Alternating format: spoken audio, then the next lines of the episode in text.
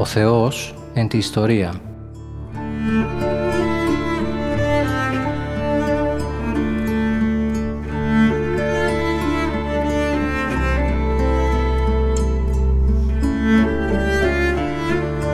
Περιδιαβαίνοντας την Παλαιά Διαθήκη με τον Μητροπολίτη Γόρτινος και Μεγαλοπόλεως, Κύριο Ιερεμία.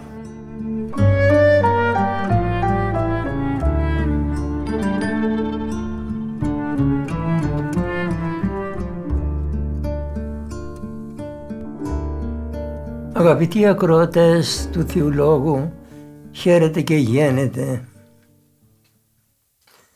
Παρακαλώ να συγχωρήσετε την ατέλεια της εκπομπής μου γιατί δεν αισθάνομαι και ισχυρά δυνατά στην οικία. Από μερικά πράγματα τα οποία γνωρίζετε αλλά τον καλό λόγο πολλές φορές δεν τον ακούμε. Χριστιανοί μου προσωπικά εξομολογητικά λέγω ότι στενοχωρούμε για την περιφρόνηση που υπάρχει στην Παλαιά Διαθήκη η οποία είναι το πρώτο μέρος της Αγίας Γραφής. Το πρώτο μέρος της Θείας Αποκαλύψεως. Και τι τρόπο πρέπει να μηχανευτούμε για να μελετήσουμε την Παλαιά Διαθήκη. Ας με επιτραπεί να πω ότι ο πόνος αυτός με συνήχε από τα πρώτα χρόνια. Άρχισα να γράφω μερικά βιβλία. Είχα προχωρήσει κατά έναν έτσι ρυθμό καλό στην αρχή αλλά δύσκολο και επιστημονικό γιατί με απορροφούσε και εμέναν η μελέτη της. Προχώρησα έπειτα, τον μετήλασα από εδώ και πήρα τώρα σε μεγάλη ηλικία, είμαι 80 ετών, πήρα την, την απόφαση να κάνω μία απλή μελέτη της Παλαιάς Διαθήκης. Τη λέγομαι απλή, αλλά θα είναι και βαθιά, θα είναι και ερμηνευτική. Γιατί θα τη διαβάζουμε και οι επόμενοι, αν την ευλογήσει ο Θεός και θέλω να ευλογηθεί από την Παναγία μας για να ζήσει. Επομένως, είναι αυτό που είχα πει από την αρχή. Αρχίζουμε την πορεία του Θεού στην ανθρωπότητα, δηλαδή στη δημιουργία του ανθρώπου και προχωρώ όχι με έναν τρόπο που βγαίνουν τα σημερινά υπομνήματα που και εγώ τα βγάνω στο δεύτερο μέρος της Αποστολικής Διακονίας αλλά θα βγαίνει με έναν τρόπο έτσι ούτε και κείμενο θα παραθέτω. Θα λέω πώς θα καλέ μια ιστορία. Έτσι θα λέγω καθίστε κάτω χριστιανοί μου πώς κάνει η ιεροκήρυκα στα κηρύγματα. Καθίστε κάτω να σας πω μία διήγηση από την Παλαιά Διαθήκη οι διηγήσεις αυτές θα έχουν συνέχεια η μία με την άλλη και θα προσπαθώ να είναι ελκυστικές καταληπτές για να γίνονται ελκυστικές. Λοιπόν αγαπητοί μου αρχίζω και λέγω η Παλαιά Διαθήκη αρχίζει ξέρετε με το βιβλίο που λέγεται Γένεση το οποίο σημαίνει δημιουργία. Δεν είναι από το ρήμα γεννό που σημαίνει γεννάω φέρω από γόνους και λοιπόν, αρχίζοντας από το βιβλίο αυτό, έχω να σας πω ότι το βιβλίο χωρίζεται, τέμνεται καθαρά σε δυο μέρη. Το ένα μέρος είναι μέχρι το ενδέκατο κεφάλαιο, το δεύτερο μέρος το αποτελούν τα μετέπειτα κεφάλαια, ενδέκατο μέχρι το τέλος, στα βιβλία και οι φοιτητές έχει παραδεθεί 50 ούτε και φοιτητές δεν μελετούν Παλαιά Διαθήκη. Να μην πω ούτε και κληρικοί δεν μελετούν Παλαιά Διαθήκη. Λοιπόν, πρέπει να μας κάνει μεγάλη εντύπωση το ότι η Παλαιά Διαθήκη αρχίζει το λόγο της περιδημουργίας. Η δημιουργία είναι το παν. Το πρώτο που πρέπει να πιστέψουμε είναι ότι ο Θεός δημιούργησε όλα τα ωραία που μας είναι γύρω μας. Για να μην μας παρασύρει ο όμορφος κόσμος, γι' αυτό και λέγεται κόσμος, και το λατρέψουμε ως Θεό γιατί είναι κόσμημα, μας λέει ότι αυτό το γύρο μας, γιατί υπάρχουν και σήμερα από παλιά λάτρες του Θεού, του, της κτήσεως, θυμηθείτε το τροπάριο ε, ούτε λάτρευσαν τη κτήση Θεόφρονε, για να μην μας παρασύρει αυτό, λέγουμε ότι, ότι ο κόσμος είναι δημιουργία. Και δημιουργήθηκε, έγινε από το Θεό. Τόσο σημαντικό είναι αυτό, όσοι πατέρες στην Νίκαια το έβαλαν ως πρώτο άρθρο του πιστεύω μας. Πιστεύω εις ένα Θεόν, Πατέρα Παντοκράτρα, ποιητήν ουρανού και γης, ορατών τε πάντων και αοράτων. Αυτό είναι το πρώτο που πρέπει να μας κάνει εντύπωση. Το δεύτερο εντυπωσιακό πρέπει να είναι το ότι για τη δημιουργία η Αγία Γραφή έχει δύο γενέσεις, δύο διηγήσεις.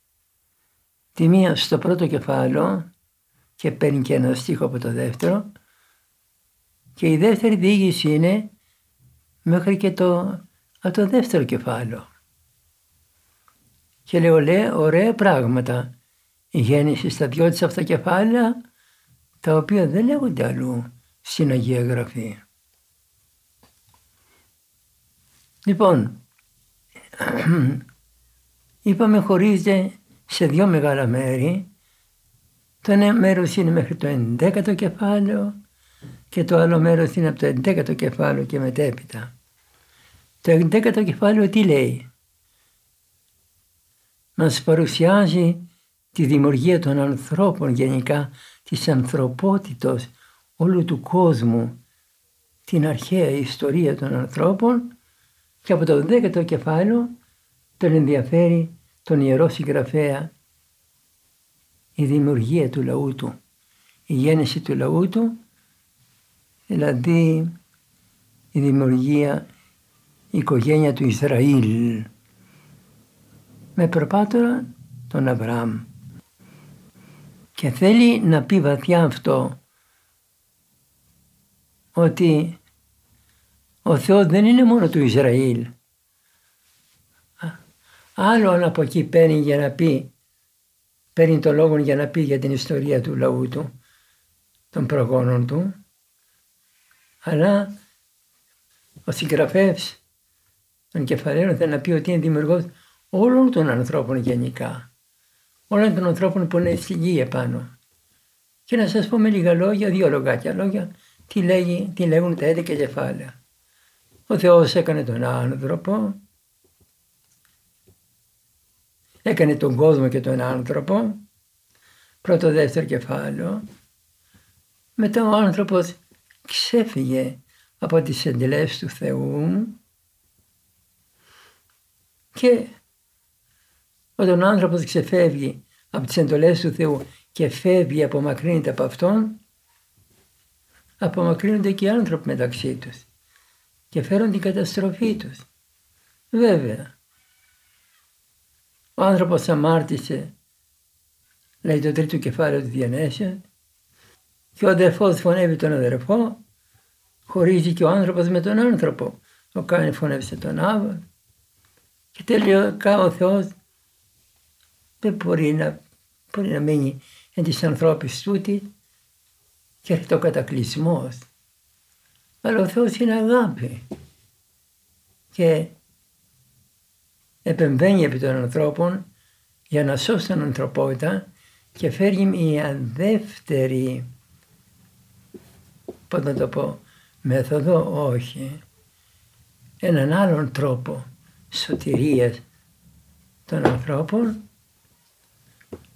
Ο τρόπος αυτός είναι η, η σωτηρία του λαού του με την εκλογή ενός λαού από μακριά και δι' αυτού του λαού να σώσει όλη την ανθρωπότητα φέροντας από αυτό το λαό εκείνον που θα είναι ο, ο Μεσσίας, ο λυτρωτής του κόσμου, ο Κύριος ημών Ιησούς Χριστός.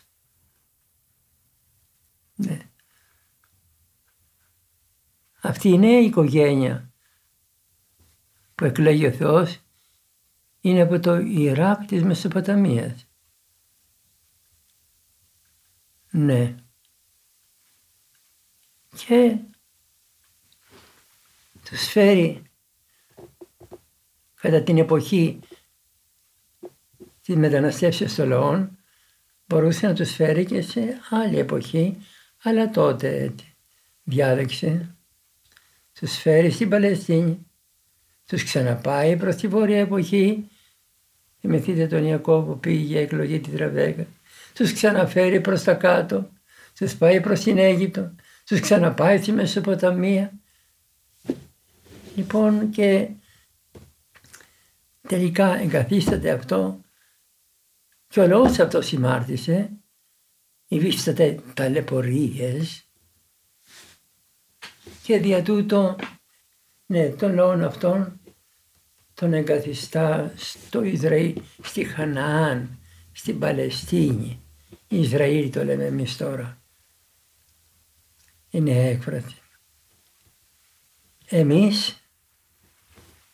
η ορθό, η Ιουδαϊκή παράδοση και εμείς οι χριστιανοί πιστεύουμε ότι, ότι την γένεση την έγραψε ο Μωυσής νεότεροι θεολόγοι και δεν πρέπει να αγνοούμε, να, να περιφρονούμε και τη θεολογία και τη μελέτη των νεωτέρων λέγουν ότι η γέννηση γράφει σε μια μετέπειτα εποχή από τον 8ο μέχρι τον 5ο αιώνα. Χριστιανοί μου θα ήθελα να με ακούσετε σε κάτι. Ε, δεν λέγω να δεχτείτε αυτό που θα πω, αλλά θα ήθελα να το ακούσετε γιατί το σκέφτηκα και μάλιστα μετά από χρόνια, είμαι 80 τον είπα, έτσι ε, το σκέφτηκα και το μελέτησα. Ακούστε μία μου σκέψη. Από τον 8ο αιώνα και μετά, ο λαός του Ισραήλ υφίστατο ταλαιπωρίες πολλές. Μέχρι ότου κατέληξαν στη Βαβυλώνια εχμαλωσία ποτέ το 586. Να θέλαμε εμείς παλιά παλιά και ο Βέλας αυτή την χρονολογία έχει. Οι νεότεροι το έχουν 587. Τέλος πάντων, όχι, ο Βέλας το έχει 586. Οι νεότεροι το έχουν 587. Δεχτείτε, δεν πειράζει, ένας χρόνος είναι, δεχτείτε ό,τι θέλετε. Ακούστε, τι σκέφτηκα, που νομίζω είναι μια σωστή τοποθέτηση που συμφωνεί με αυτούς που λέγουν ότι η γέννηση γράφει ή τέλος πάντων ολοκληρώθηκε τον 8ο και 5ο αιώνα. Ακούστε, τους αιώνας αυτούς, να αρχίσω από αλλού καλύτερα, ο κάθε λαός έχει ιστορία, παραδόσεις. Και ο λαός του Ισραήλ έχει βεβαίως παραδόσεις. Αλίμονο που με δεν είχε... Όπως εμείς έχουμε τα δημοτικά μας τραγούδια. Και χριστιανοί μου αγαπητοί, οι παραδόσεις αυτές που λένε τα βιβλία ήταν τα ιερά του άσματα. Δεν είχαν αυτά τα μοντέρνα που έχουμε εμείς σήμερα που έχουμε. Τα τραγουδούσαν στις παρέες στις, στις, στις οδηπορίες τους και τα λοιπά. Και έκαναν σε πλατείες, σε δείπνα και θεωρούνταν ιερά άτσματα. Ο, ο Μωυσής που σε αυτά τα πρώτα χρόνια ε, ήταν στην Αίγυπτο. Εγνώριζε και αυτός τις παραδόσεις αυτές, τις περιελάμβανε, τις θεωρούσε ιερές. Ναι. Και θέλω να πω τώρα, έλεγαν για την φιλή τους που εξελέγει από το Θεό και οι, οι παραδόσεις τους αυτές. Τον 8ο και 5ο αιώνα για τον οποίο μιλάμε και για τον οποίο λένε οι σύγχρονοι θεολόγοι ότι εγγράφει η Γένεσης συνολικά και έτσι και το τροποποιήθηκε ε, οι Ιουδαίοι σκέφτηκαν, δεν ξέχασαν ποτέ ότι είναι ο λαός του Θεού. Τώρα θέλω να προσέχετε, δίνω την ερμηνεία. Ποτέ οι Ιουδαίοι δεν ξέχασαν ότι είναι ο λαός του Θεού. Και το βλέπουν από τα πράγματα. ότι πήγαν στην εχμαλωσία, καταστράφηκε ο ναός τους κι όμως ο πόθος υπάρχει να κτίσουν το ναό. Και δεν καταστράφηκε όλος ο λαός. Να, στη Βαβυλώνα που είναι διατηρούν την πίστη οι Ιουδαίοι. Και αυτοί που απέμειναν κάτω στην, στην Ιερά Πόλη της Ιερουσαλήμ, ο πόδος τους είναι να κτίσουν το ναό. Άρα η πίστη μας είναι, ενώ άλλα έθνη εγκαταλείπουν το Θεό τους. Άρα εμάς εξέλεξε ο Θεός. Για τη σωτηρία, για, για από όλο τον κόσμο, εμάς προτίμησε ο Θεός. Αυτό δεν θα πρέπει να το λησμονήσουμε ποτέ, έλεγαν οι Ιουδαίοι. Και κάθισαν κάτω και έτσι διάβαζαν δε τις ιερές τους παραδόσεις και τα έβλεπαν αυτά στα ιερά τους τα βιβλία. Και από ό,τι άκουγαν και από τα προηγούμενα χρόνια επλούτιζαν τα βιβλία με τα πάπα και τα επλούτιζαν με τα νέα δεδομένα. Γιατί τα νέα δεδομένα θα είχαν κηρύγματα προφητών, δεν τα είχαν. Δηλαδή θα μείνει στη γέννηση μόνο ο Μωυσής και θα αποβληθούν οι προφήτες. Λοιπόν, και μετά τους προφήτες έχουμε και άλλους που μπορεί να μην τους αναφέρει η Παλαιά Διαθήκη, αλλά είναι αληθινά, αλλά είναι αληθινές ε, προσωπικότητες που ήρθαν, ήρθαν παρακαλώ, ενεφανίστησαν επί του Ισραήλ και, και τόνωναν, τους ενεφάνιζε ο Θεός και τόνωναν το λαό και, ενεφάνι, και εμψύχωναν το λαό για να διατηρηθεί η πίστη τους. Έτσι λοιπόν αγαπητοί μου αδελφοί, στη γένεση έχουμε νέα πρόσθετα στοιχεία από τα κηρύγματα των προφητών, από τα εμψυχώματα κηρυγμάτων νέων ε, κηρύκων που είχαν και στη Βαβυλώνα και αλλού και αυτά η συναγωγή, όχι η μοντέρνη θεολόγη, η συναγωγή τα εισήγαγε, τα εξήτησε καλύτερα τα βιβλία των. Δεν διάβαζαν όπως εμείς έτσι οργά και επιπόλαια, όπως θα τα διάβαζαν οι πρώτοι Ιουδαίοι που διάβαζαν τον νόμο, αλλά τα έτσι τα εχτένια, πώς να το πω, δεν έχω λέξη, να το πω, θα τα εφρόντιζαν. Θα τα, θα τα ε, εφρόντιζαν, θα τα ε, περισσότερο θα τα χτήκαν, ε, εγλίκαναν, θα τα περιποιούντο. Και έτσι λοιπόν έχουμε και πραγματικά νέα στοιχεία.